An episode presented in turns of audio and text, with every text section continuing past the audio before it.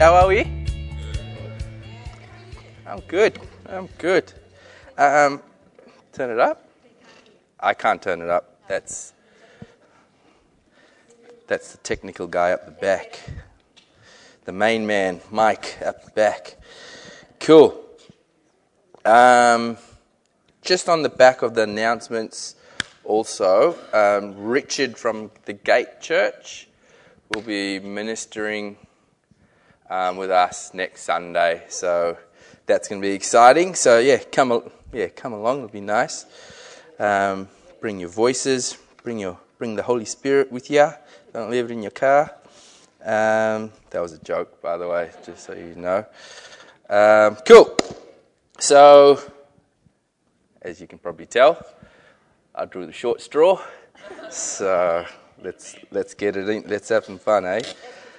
So I'm going to pray, and then we'll start it off properly. So, Father, I thank you that you're here already. Um, I thank you for this message that you've given me. Thank you for that. And um, Father, I just pray we have a lot of fun just exploring your word, exploring who you are as a person, and just being together um, in your presence. And most importantly, Lord, help me articulate well what you want me to say um, while having fun. In Jesus' name, amen. Cool. So,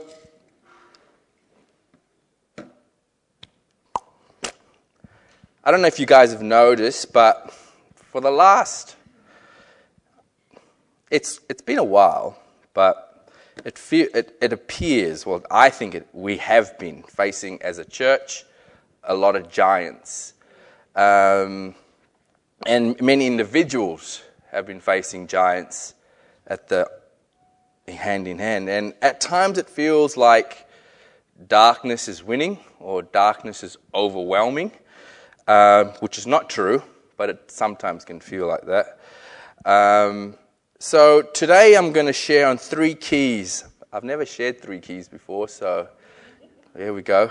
Um, three keys on facing giants. Um, so I'm going to talk out of the book of Samuel, so 1 Samuel chapter 17. So you can turn there. You've got 10 seconds. Just kidding.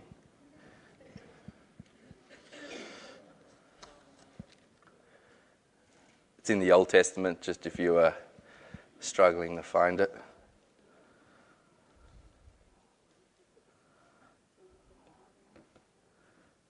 You guys already know this chapter already. It's David and Goliath.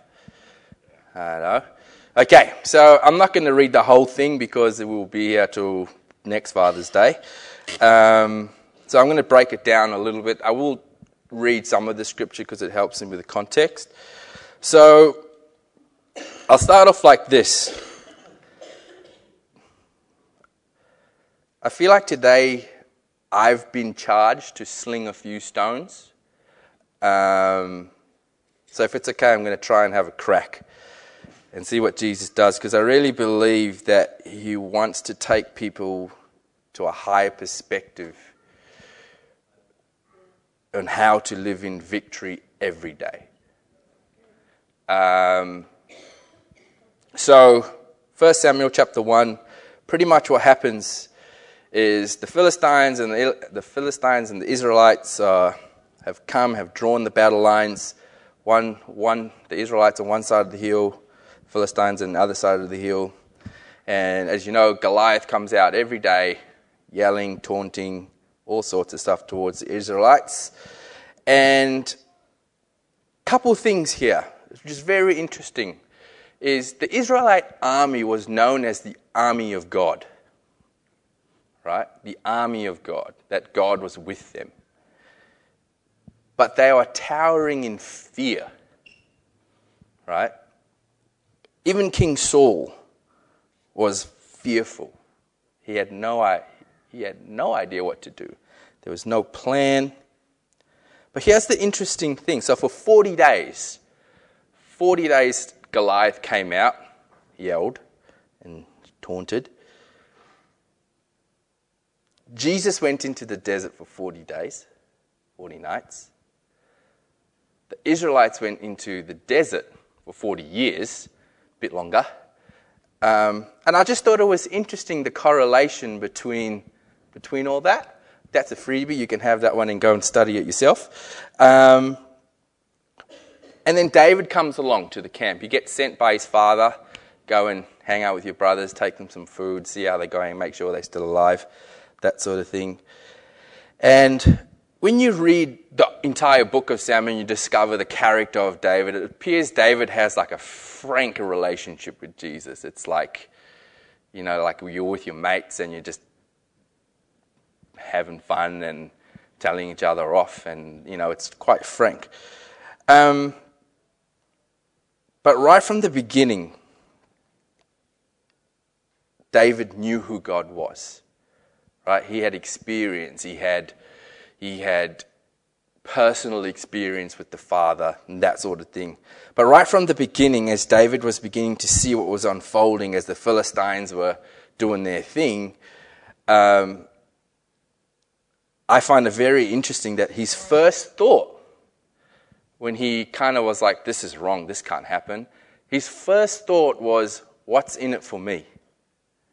If you read it, what's in it for me? Because he wanted to know what he was going to get. What was the prize for me for if someone kills this, this person, Goliath? And sometimes I think also like, you know, like you look at that picture and like as humans we can try and get holy out thou when it comes to like fighting something. But you look at David, he was like, nah, what's in it for me? Like, I could go here, hey guys, what's in it for me for leading worship this morning? Like, I could, probably nothing, but, um, but you could do it like that, right? But here's the thing it's almost like David was stacking up his bets before he chose to do what he wanted to do. And when he makes that choice, he goes, okay, he finds out what's the prize. You know, the prizes, you're gonna, not going to pay taxes, you're going to get a wife, and all sorts of things. And immediately he gets attacked. Immediately. His brothers, not by, not by the other soldiers or anything like that, by his brother his brother comes and says to his brother attacks his character. Let me just go this way. Yeah, he attacks his character. And he's faced with a choice to either be offended and leave the situation. But what does he try and do? He looks for somebody else to put forth his cause to find someone who will listen to him. And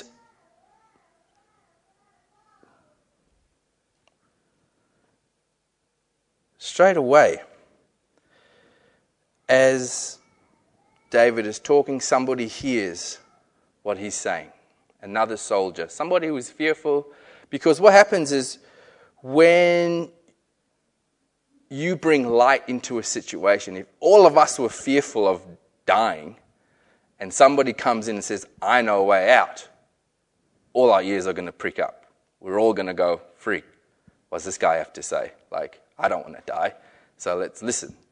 So this guy goes, so uh, Saul calls, Saul calls David, and this is what David says. Uh, But David said to Saul, Your servant has been. Ooh, nope, sorry, that's wrong. Um,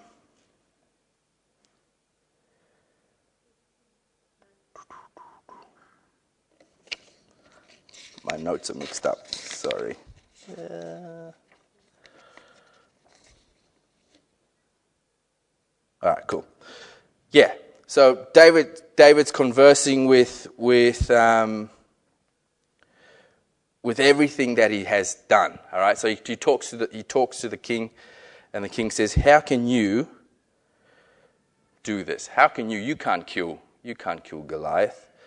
And the interesting thing is, is that David leans on his testimony. David leans on his experience. David leans on what he's done. So so the word of our testimony, all right? So the first key, really, sorry, is becoming obsessed with testimony. Um, our testimony has to be something we learn to do, right? So it's not how you got saved, it's not how, that's not just your testimony. So your testimony could be how God looked after you. Your testimony could be you got air in your lungs. Your testimony could be you've got a family who doesn't experience hardship. Your testimony can be anything really. But here's the thing I find is as a society, we tend to look for the next thing. Like, we don't hold on to what God's done for us in the past. We kind of go from the next thing to the next thing to the next thing, right? Instead of celebrating, it's like almost building a fire with our testimony. So we fan, like, so God will do something for us, like we experience, let's say, some sort of blessing. And instead of forgetting about that, when the next blessing happens, we add it to that and we flame that fire. Right? So, what's happening is we're creating, we're no longer focusing on what could happen, we're constantly focusing on what is happening, what has happened. Right? So, what happens is, is your focus then becomes, then shifts from like in, uh, from mountains to how good God is. And even when bad things happen, when struggles happen, yes, you face them, but you've got this fire burning within you of the goodness of God and the testimony of God, and that is how we walk through any sort of hardship, right? So, like, you look at David, and he's like, we've come to, there's Goliath, he's taunting the Philistines, and he goes, but David said to Saul, Your servant has been keeping his father's sheep. Right? When a lion or a bear came and carried off a sheep from the flock, I went after it, struck it, and rescued the sheep from its mouth. When it turned on me, I, I seized it by the hair, struck it, and killed it. Your servant has killed both the lion and the bear. This uncircumcised Philistine will be like one of them, because he has defied the armies of the living God. The Lord who rescued me from the paw of the lion and the paw of the bear will rescue me from the hand of this Philistine. Saul said to David, Go, and the Lord will be with you. You see, it's a lot easier to, to tackle hardship or things that are, yeah, hardships or whatever when you've got testimony. If you forget about them, then you're like swinging in the dark looking for strength, like you're like flicking the pages of the Bible, trying to find some strength scriptures, because you're caught on the back foot. But the more, t- the more we get into a habit of really building a library of testimony of what God is doing in our lives, the easier it gets because we become we then become more God focused. And you look at David, you go, if you were King Saul, how can you argue with what he said? You can't argue with that because that testimony is his confidence, and you're not going to come before him like, oh, well, there's like a land, there was a bear, and I kind of did something with it. No, he killed it. He killed it with his bare hands, and that gave him confidence. And because that confidence was tied up in Jesus, he knew that God's got my back. And things are dangerous, but who cares? David didn't care because his focus, his testimony fire was a lot brighter than what he was facing. Right? Friends, we as a, as a church, individually, we, we have to become better at making testimony fires. Because I over, like while you guys were chatting, I was overhearing, I overheard some conversations, and sometimes it just feels like there's sickness everywhere. Right? But, and that's what we talk about. But often, like how many times, well, let's be honest with ourselves, how many times have we actually sat down, had a conversation all the miracles Jesus has done over the years? But we continue to talk about the darkness. We continue to talk about what's wrong. But instead, we should flip it. We should flip it and start talking about how good He is because what happens is you wonder why like I've done it myself, you wonder why you start to ask questions. It's not about being naive and, and oh yeah, you just believe because you believe. No, but it's because you become schooled in the goodness of God. You become schooled in the goodness of God, and then nothing else matters because that is your confidence.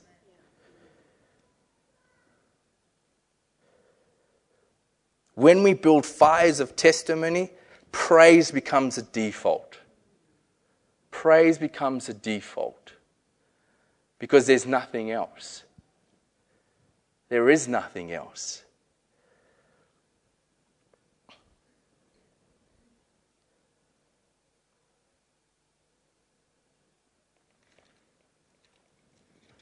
When we dwell on how good God is, that is where we find strength. That is where you realize how good you actually do have it. Pardon me. But here's the thing just because we're believers, right, there's a whole lot of truth about who we are as people, what God has done for us.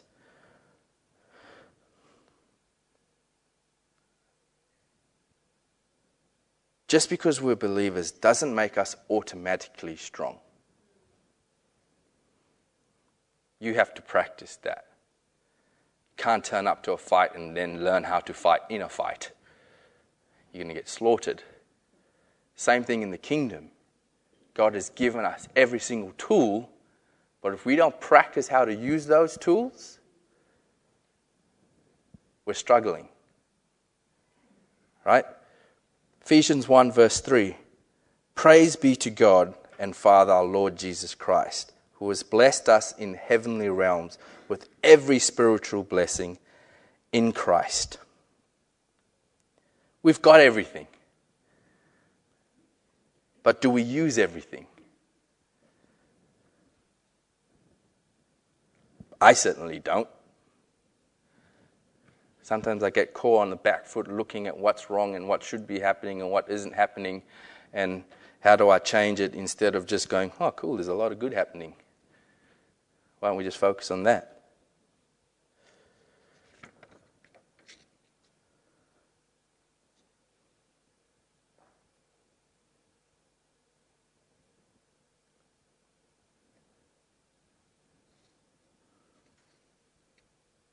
It's very true. That's what's happening. It's gone back to front. Hey, thank you, Jesus. All right. This is making sense. Cool. All right. Um, it's very, it's, it's that easy, guys. Um,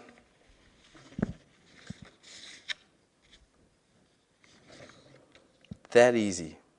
When we have discipline, when we practice, the tools of God.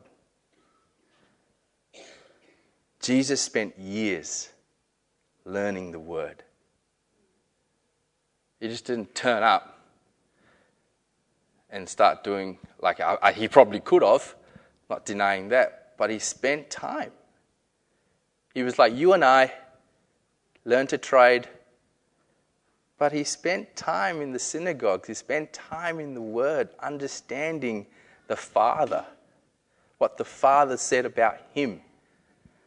There was no ways on earth, I believe, this is just Lucian's opinion, that Jesus could have done what he had done without knowing who, how the Father thought about him. Like, because without that confidence, whew, going doing what Jesus did, it's hard. It's hard. We never stop learning. We never do. We never stop. you can never stop learning how good God is. There is always goodness to look for, there's always blessing to, to be had. But we have to position ourselves for it. We've got to actually open our eyes and look for it because if we're not, we miss things. Definitely. Like God's pouring out, like He wants to pour out blessing after blessing after blessing after blessing. But if we keep focusing on, you know, Al Qaeda, probably a wrong word to use, um, we're never going to see it because we're focused on negative all the time. You know, you hear the phrase, oh, I think I'm jumping ahead. Yes, I am.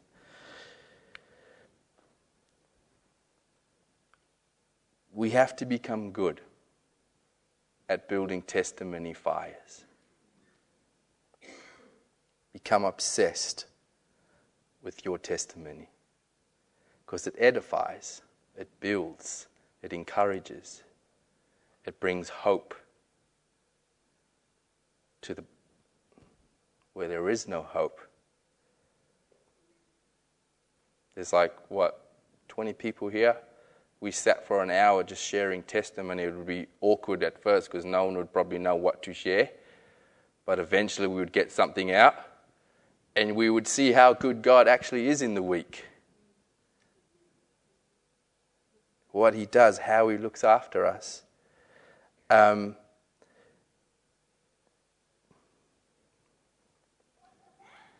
so that's key number one. Build a test, build a library of testimony. Become obsessed with it. Become obsessed with what God is doing. Become obsessed how God looks after you. Become obsessed with how God looks after other people.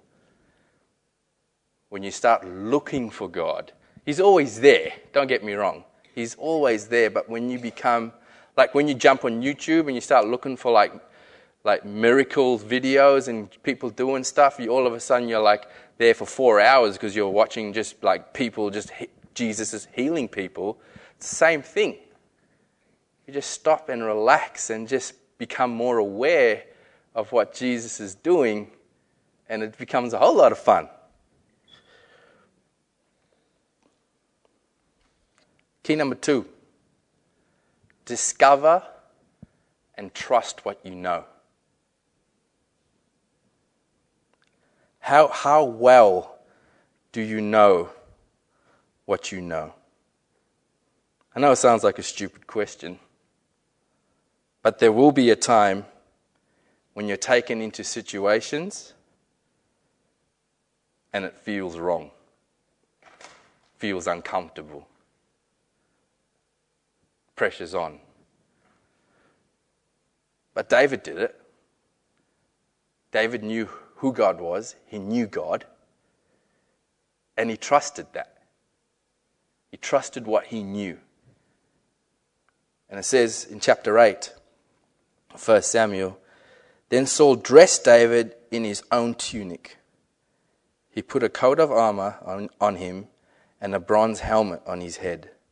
David fastened on his sword over the tunic and tried walking around because he was not used to them. I can't go in these, he said to Saul, because I am not used to them. So he took him off. Then he took his staff in his hand, chose five smooth stones from a stream, put them in his pouch eh, or his shepherd's bag, with a sling in his hand, and approached the Philistines. There will be times when you need to trust God. And, you, and there will be times when you need to trust what God has shown you through victories through things that you've seen. The problem is, sometimes as believers, we like to like put people in check. Is that really right? Did you hear God? That doesn't sound right to me.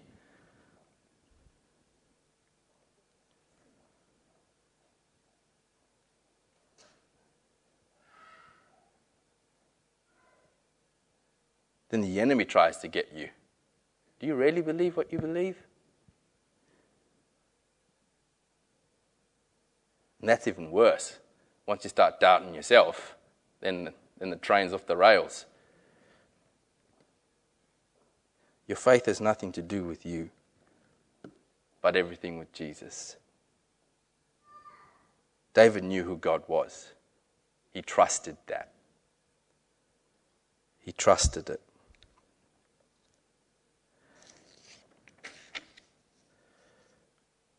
There will be times when you'll be taken into some sketchy situations and you'll need to trust what you know. However, however, how, no matter how simple it is, you'll need to trust it. My favorite one is this. In Mark chapter 8, verse 23, Jesus spits on a blind man to heal him. Imagine doing that. You got to trust what you know. Because that's going to look, that's going to look very weird. Very weird. People are going to judge you. People, all sorts of stuff's going to happen. But if you don't believe what you believe, and you don't know what you know, and you don't do what you know, and you don't operate out of what you know, becomes interesting. Because when you trust what you trust and you know what you know, man becomes man is taken out of the equation. Fear of man is no longer a problem because you're connected with him. You've done the miles. You've learned what you know. You've experienced what you know. You've practiced what you know. You've discovered.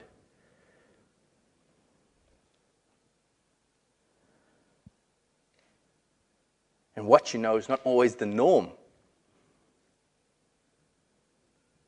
It's not always the norm. Sometimes God's going to get you to do some out there things, go against the grain of what church should be like.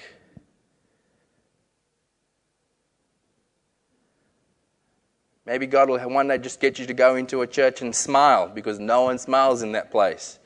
Laugh, do something, I don't know. But if no one's laughing, you just start laughing, I'll make it spiritual in the Holy Spirit, it's going to look weird. To release joy.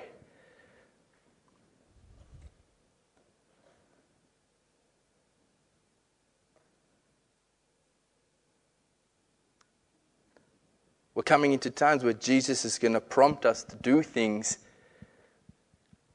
f- to better the kingdom, to show his kingdom. Where, where is your confidence going to be? In him or in your own ability? Hopefully, not the latter.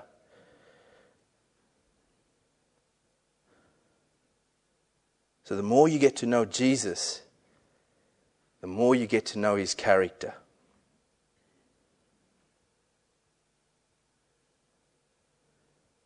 Not what he's capable of. Because as believers, we look for outcomes.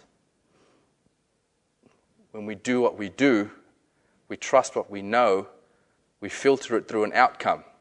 If I lay hands on the sick, pray for someone, we automatically scale it by did they get healed? Where instead we should scale it as we just brought heaven to earth.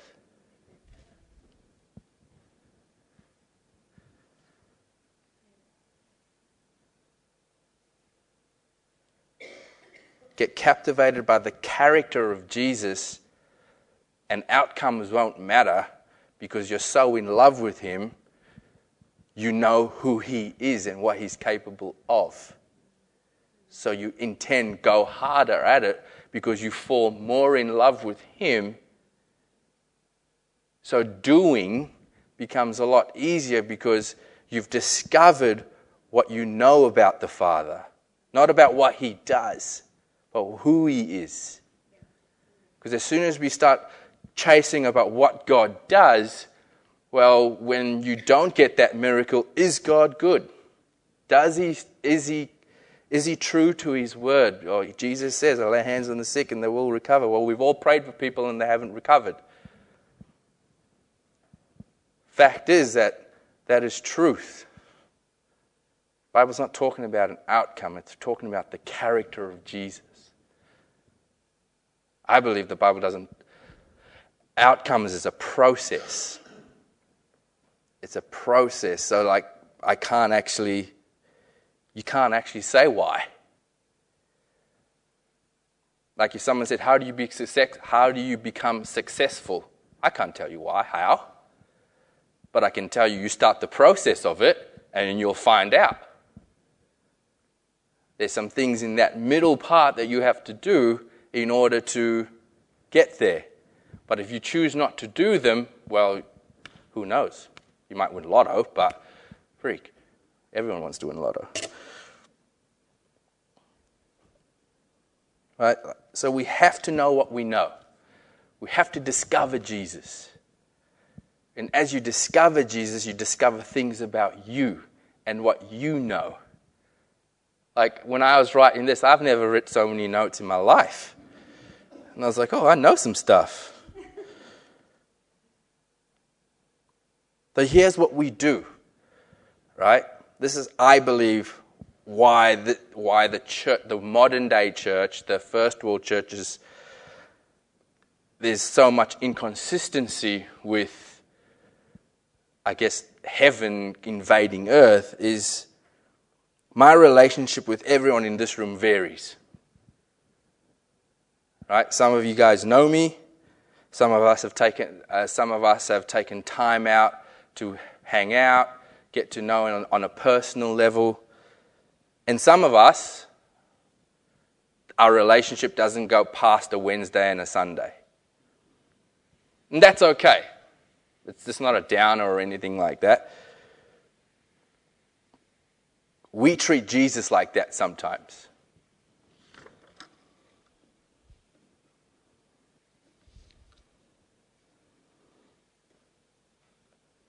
A relationship with Jesus can't just be we have to know him. It can't just be on a Sunday or Wednesday or church meeting, because if that's how we do it, we're going to be questioning till the cows come home because we don't know him. We don't know him. Because there's a reason why we call it relationship, not religion. Because Jesus is inviting us in to a relationship with Him. And we want to build, just like how I would love to have a really close relationship with everyone. I know I can't, but with Jesus I can. And you know what the good thing about building a solid relationship with Jesus is? There's no human nonsense.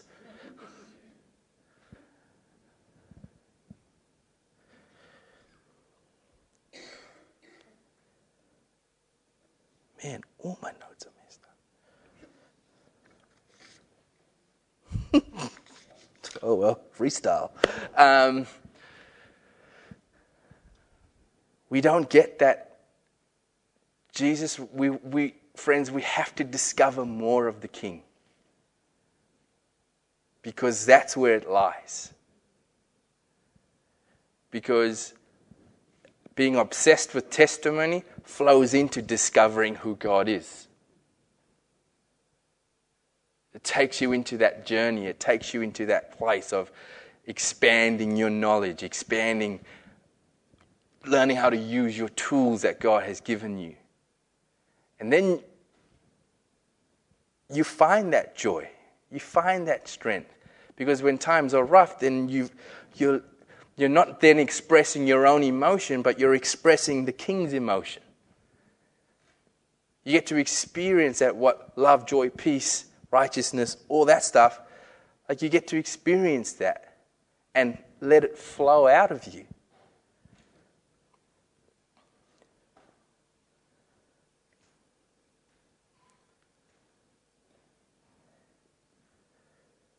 I don't think Jesus ever intended us to feel like Jesus is far away.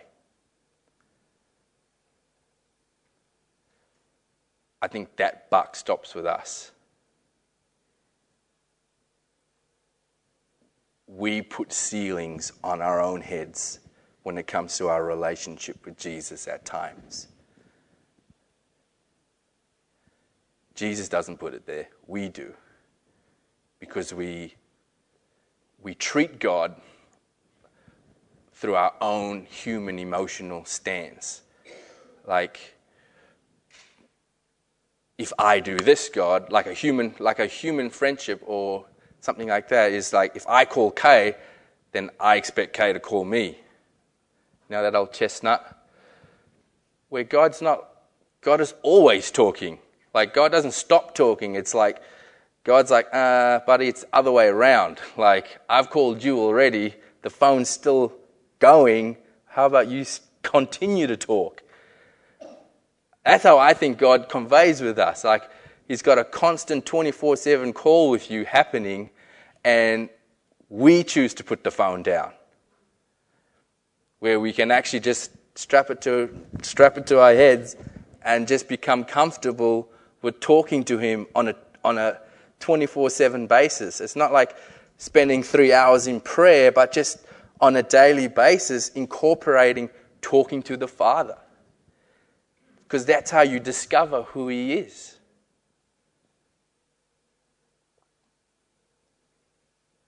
Everything about Jesus is a choice.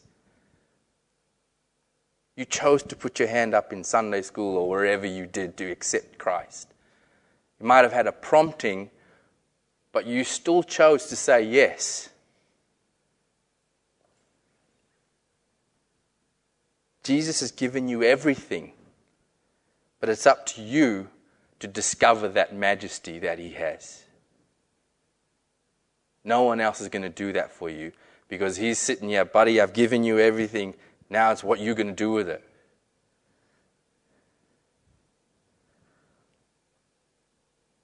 And when you do discover that, nobody can take that away from you. Because that is what you have discovered. That becomes part of your testimony fire because you discovered it. You've discovered how good God is. And you carry that into, into the future, into everything that you do. And no one can question you because you've discovered it and you're confident in it because you've discovered it.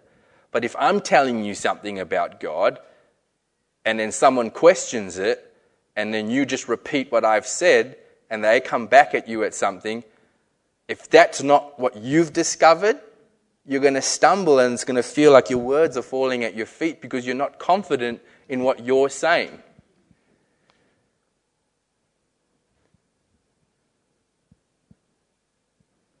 But if I, like, you know, we do it all the time. Like, churches are full with Bible libraries that turn up every Sunday and just consume words and do nothing with them. And then you wonder why Christians fall away. Because they don't discover the word for themselves, they don't discover the King for themselves.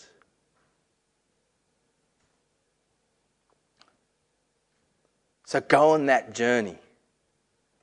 Discover and trust what you know. Because you went on that journey for a purpose, for a reason. Because when, if you combine the obsessed with your testimony and trusting and discovering and trusting what you know, facing giants then becomes a little bit easier when we're standing together for healing or standing together for anything, becomes a lot easier. It's not like, oh, is this going to happen? Isn't it going to happen? Who knows? Instead of, we've discovered the goodness of God. God says this I've learnt this, I've seen this.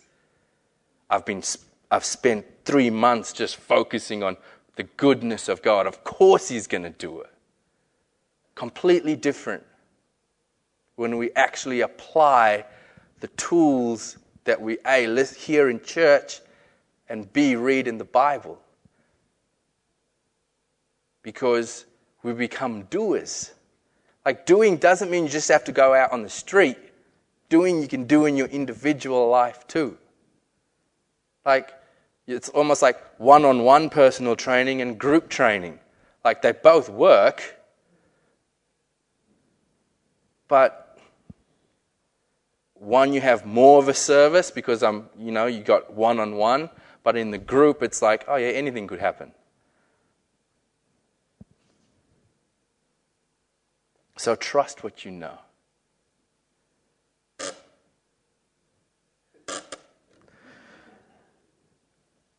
And number three, knowing your authority.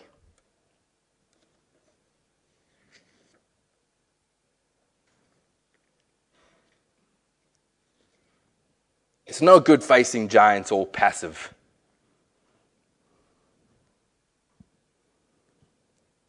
Sometimes what is needed is some good old holy aggression. Sometimes.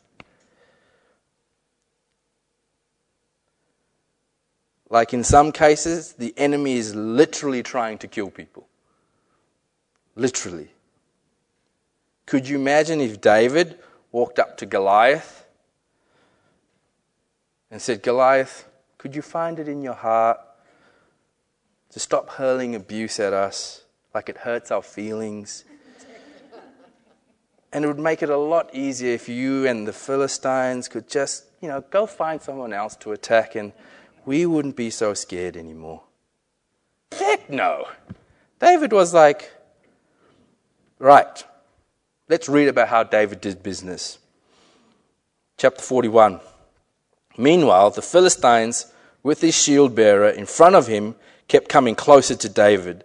He looked at he looked he looked David over and saw that he was a little more than a boy, glowing with health and glowing with health and handsome and he despised him. He said to David, Am I a dog that you come at me with sticks? And the Philistine cursed David by his gods. Come here, he said, and I'll give you and I'll give your flesh to the birds and the wild animals. David said to the Philistine, You come against me with the sword and the spear and the javelin, but I come against you in the name of the Lord Almighty the God of the armies of Israel, who, have def- who you have defied, this day the Lord will deliver you into my hands, and I'll strike you down and cut off your head. This very day I will give the carcasses of the Philistine army to the birds and the wild animals, and the whole world will know that there is a God in Israel. All those gathered here will know that, the, that it is not by the sword or spear that the Lord says, for the battle is the Lord's, and he will give all of you into our hands. As the Philistines moved closer to attack him, David ran quickly towards the battle line to meet him. Reaching into his bag and taking out a stone, he slung it and struck the Philistine on the forehead. The stone sank into his forehead, and he fell face down on the ground. So David triumphed over the Philistine with a sling and a stone, without a sword in his hand, and he struck down the Philistine and killed him. David ran and stood over him. He, hold, he took hold of the Philistine's sword and drew it from his sheath.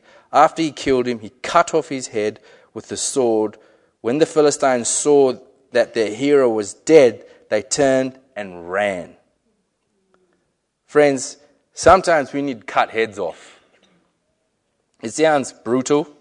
I apologize.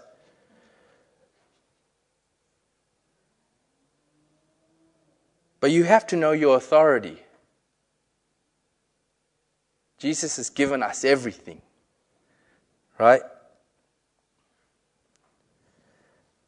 If I'm honest, I'm not opposed to yelling at times at the enemy,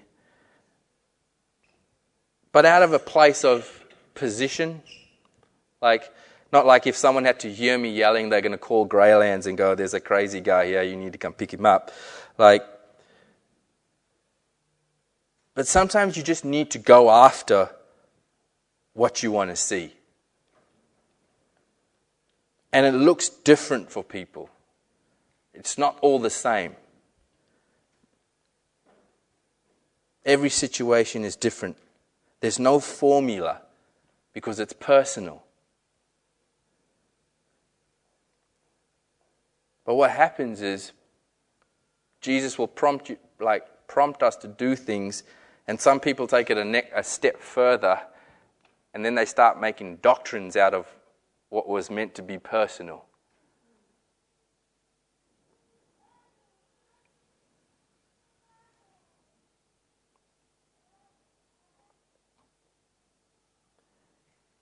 When we have a library of testimony, when we discover and know what we know, you discover God in the moment. That when you face the giant, you know your authority because you've put time in. You've put time into your life and knowing who God is. And none of this, I'm, whatever, like, if you're thinking of, if, I, if, if what you're hearing is works, that's not what I'm saying. At all because you're operating as a as uh, you're operating in a position of sonship. But if I sat in my room for 35 years, I would never know my father. Like my biological father. Never know him. And if he sat in his room for 65 years, he would never know me. So we have to then come together at some point and build a relationship. Just because he's my biological dad doesn't guarantee me a relationship. It guarantees me, it guarantees me a biological dad, but that's it.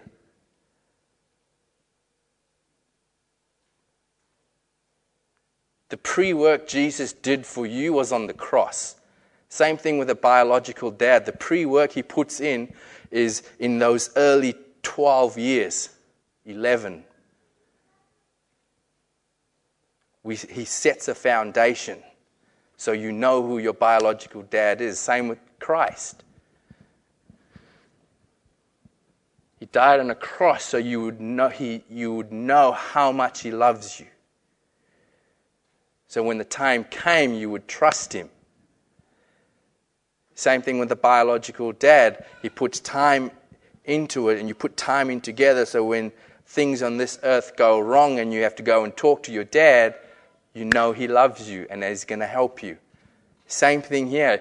The position of sonship, authority, you, I can just walk in and talk to my dad. Same thing with Jesus. When I'm struggling, I can just walk in and help, ask for help. because of the work we've put in. The work we put in creates confidence. Freely He is given, freely we receive. Yes, amen. But we also have to give.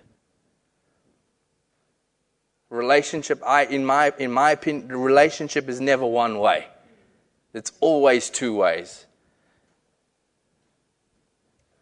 So you learn your authority in the moment of Jesus, in the moments of Jesus when you're walking through. Like,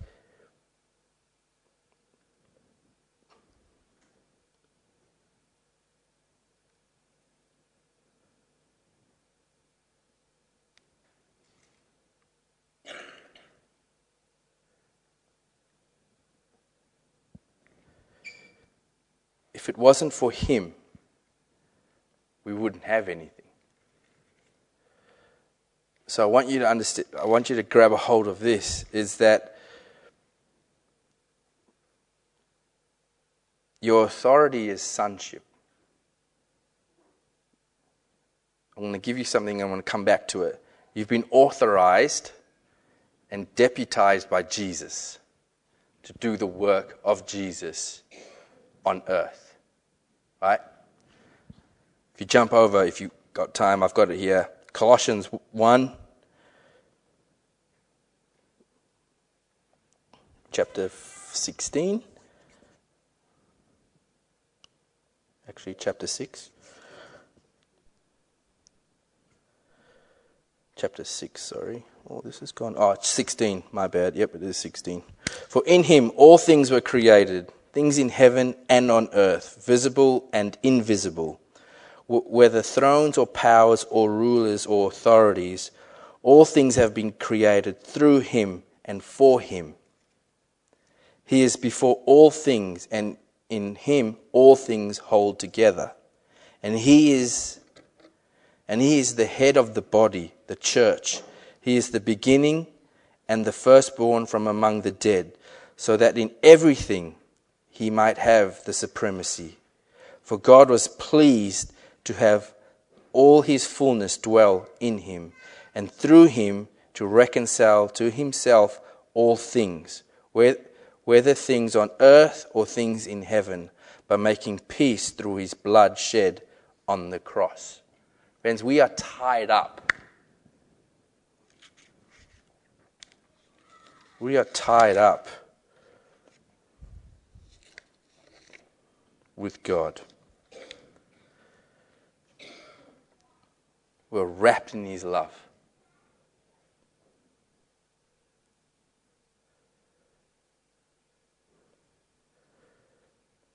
We are in Him. We are wrapped up in the Almighty King.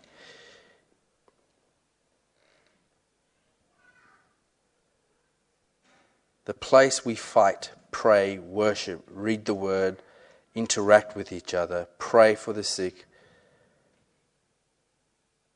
is all wrapped up in the everlasting, pleasing love of Jesus. That's where we get our authority from.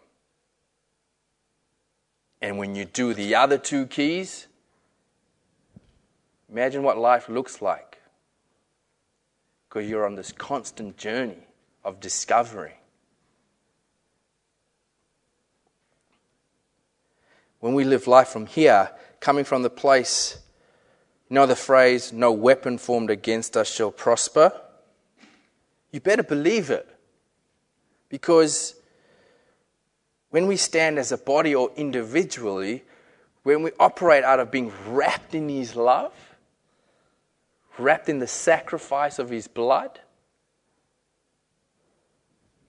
and you're discovering who God is, and you're constantly focusing on the goodness of God, your mind transforms, your body will transform, everything you do on earth will transform because it is all God centered. All God centered.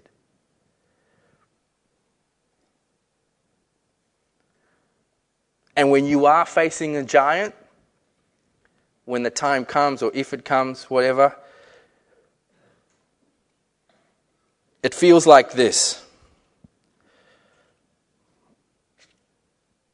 When you're watching a movie, right, like it's kind of like a war movie or something similar, lives are in threat, desperate situations, somebody will go to the radio guy, you know, it's all going pear shaped, we need air support, we need air support, we need air support. So the guy jumps on the radio and he gives off these coordinates and he's calling, they're like, yep, we're sending it. And then you just hear someone say, bring the rain. And then you know it's on. Like, there's going to be bombs everywhere. The enemy's going to die. And like, you're like, you're in the stressful, like, as you're watching the show, you're feeling stressed, you're anxious, what's going to happen? And then, yeah, you hear those special words, bring the rain. And it's just like, ah, I know it's going to be cool now. Like, there's a special moment coming, bombs and all sorts of stuff.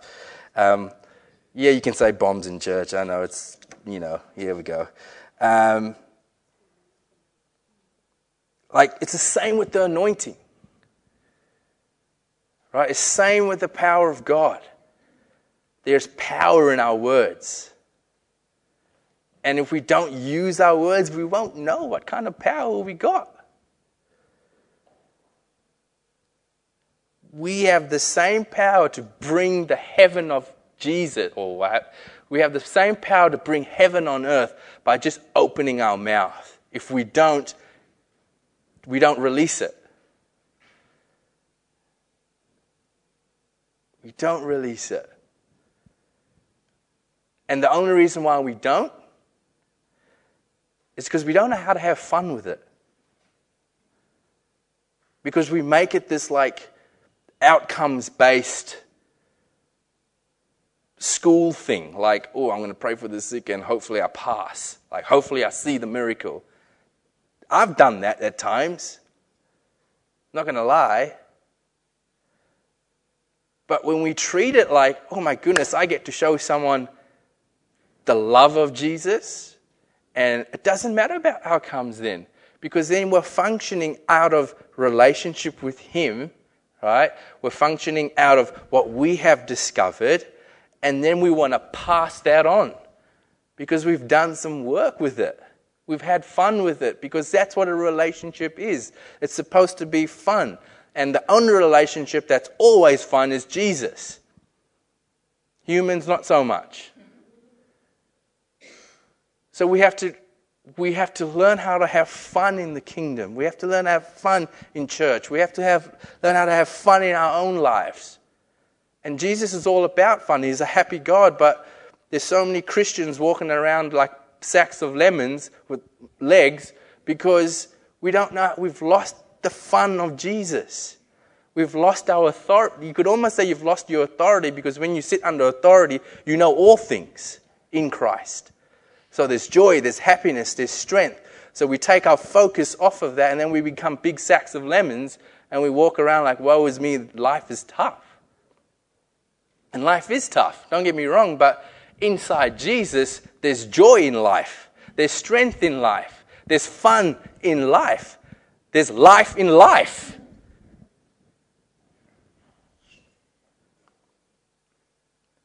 We're not men and women that know nothing. We're not, we're not struck down. We're not on the floor trying to like take our last breath because life is so tough. That's not it at all. We are wrapped up in Jesus, the highest name above all names, the name that spoke life into being, the name that rose from the dead, the name of Jesus. That's who we are wrapped up in. And when we get caught up on the concept, when we get, when we get caught up in the whirlwind of who He is and we discover who He is, life shifts.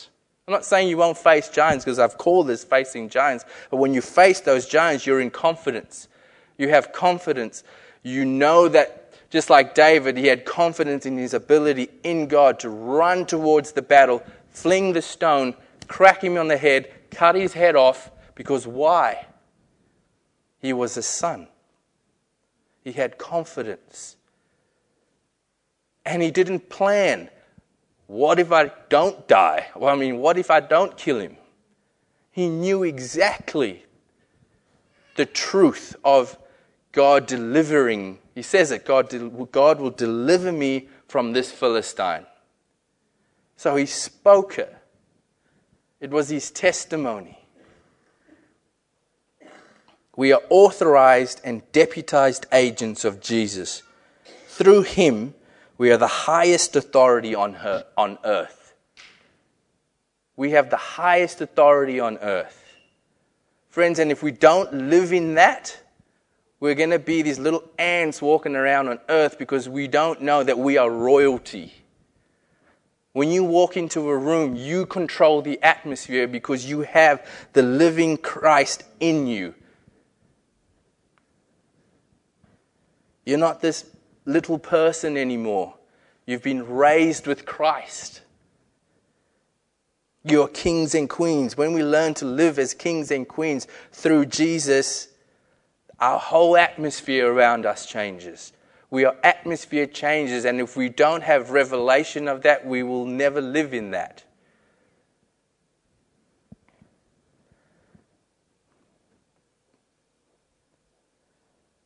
So I challenge you What is your highest priority? Paying your bills or discovering the King?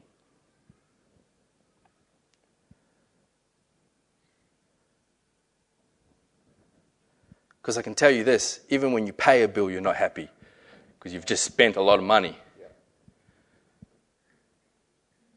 But you'll always find joy in the King.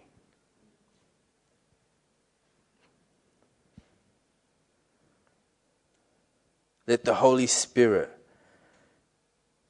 renew our minds to our true, true identity and authority that we have in Him. The only thing we should be focusing on in anything that we do is Him.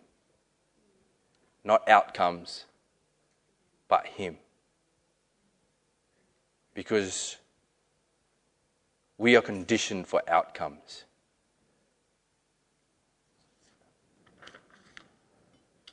You go to work and you expect to get paid. You switch the light, you switch the light switch on, you expect to see power. Turn your car key and you expect your car to turn over and start. It doesn't happen all the time, but most of the time it does.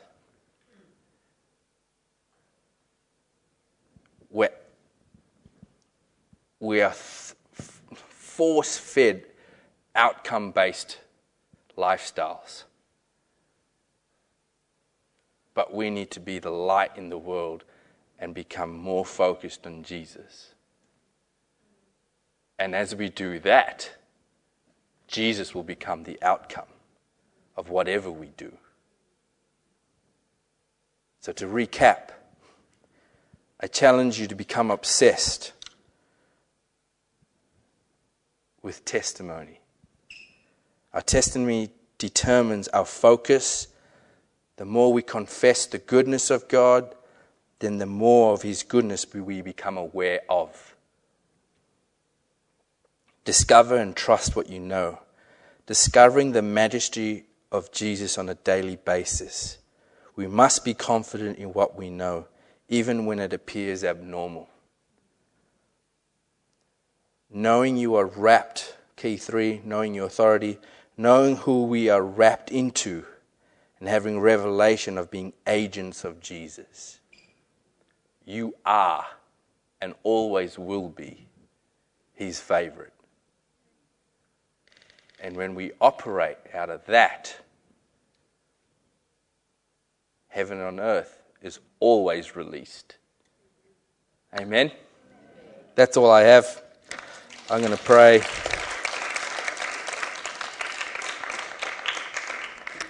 Father, I thank you that you are good, that you are fun. Father, I pray, Lord, that we would have fun with you on a daily basis. That we wouldn't see spending time with you as a, as a task or anything like that, but Lord, just to get to know you because you are everything. You are the breath we breathe.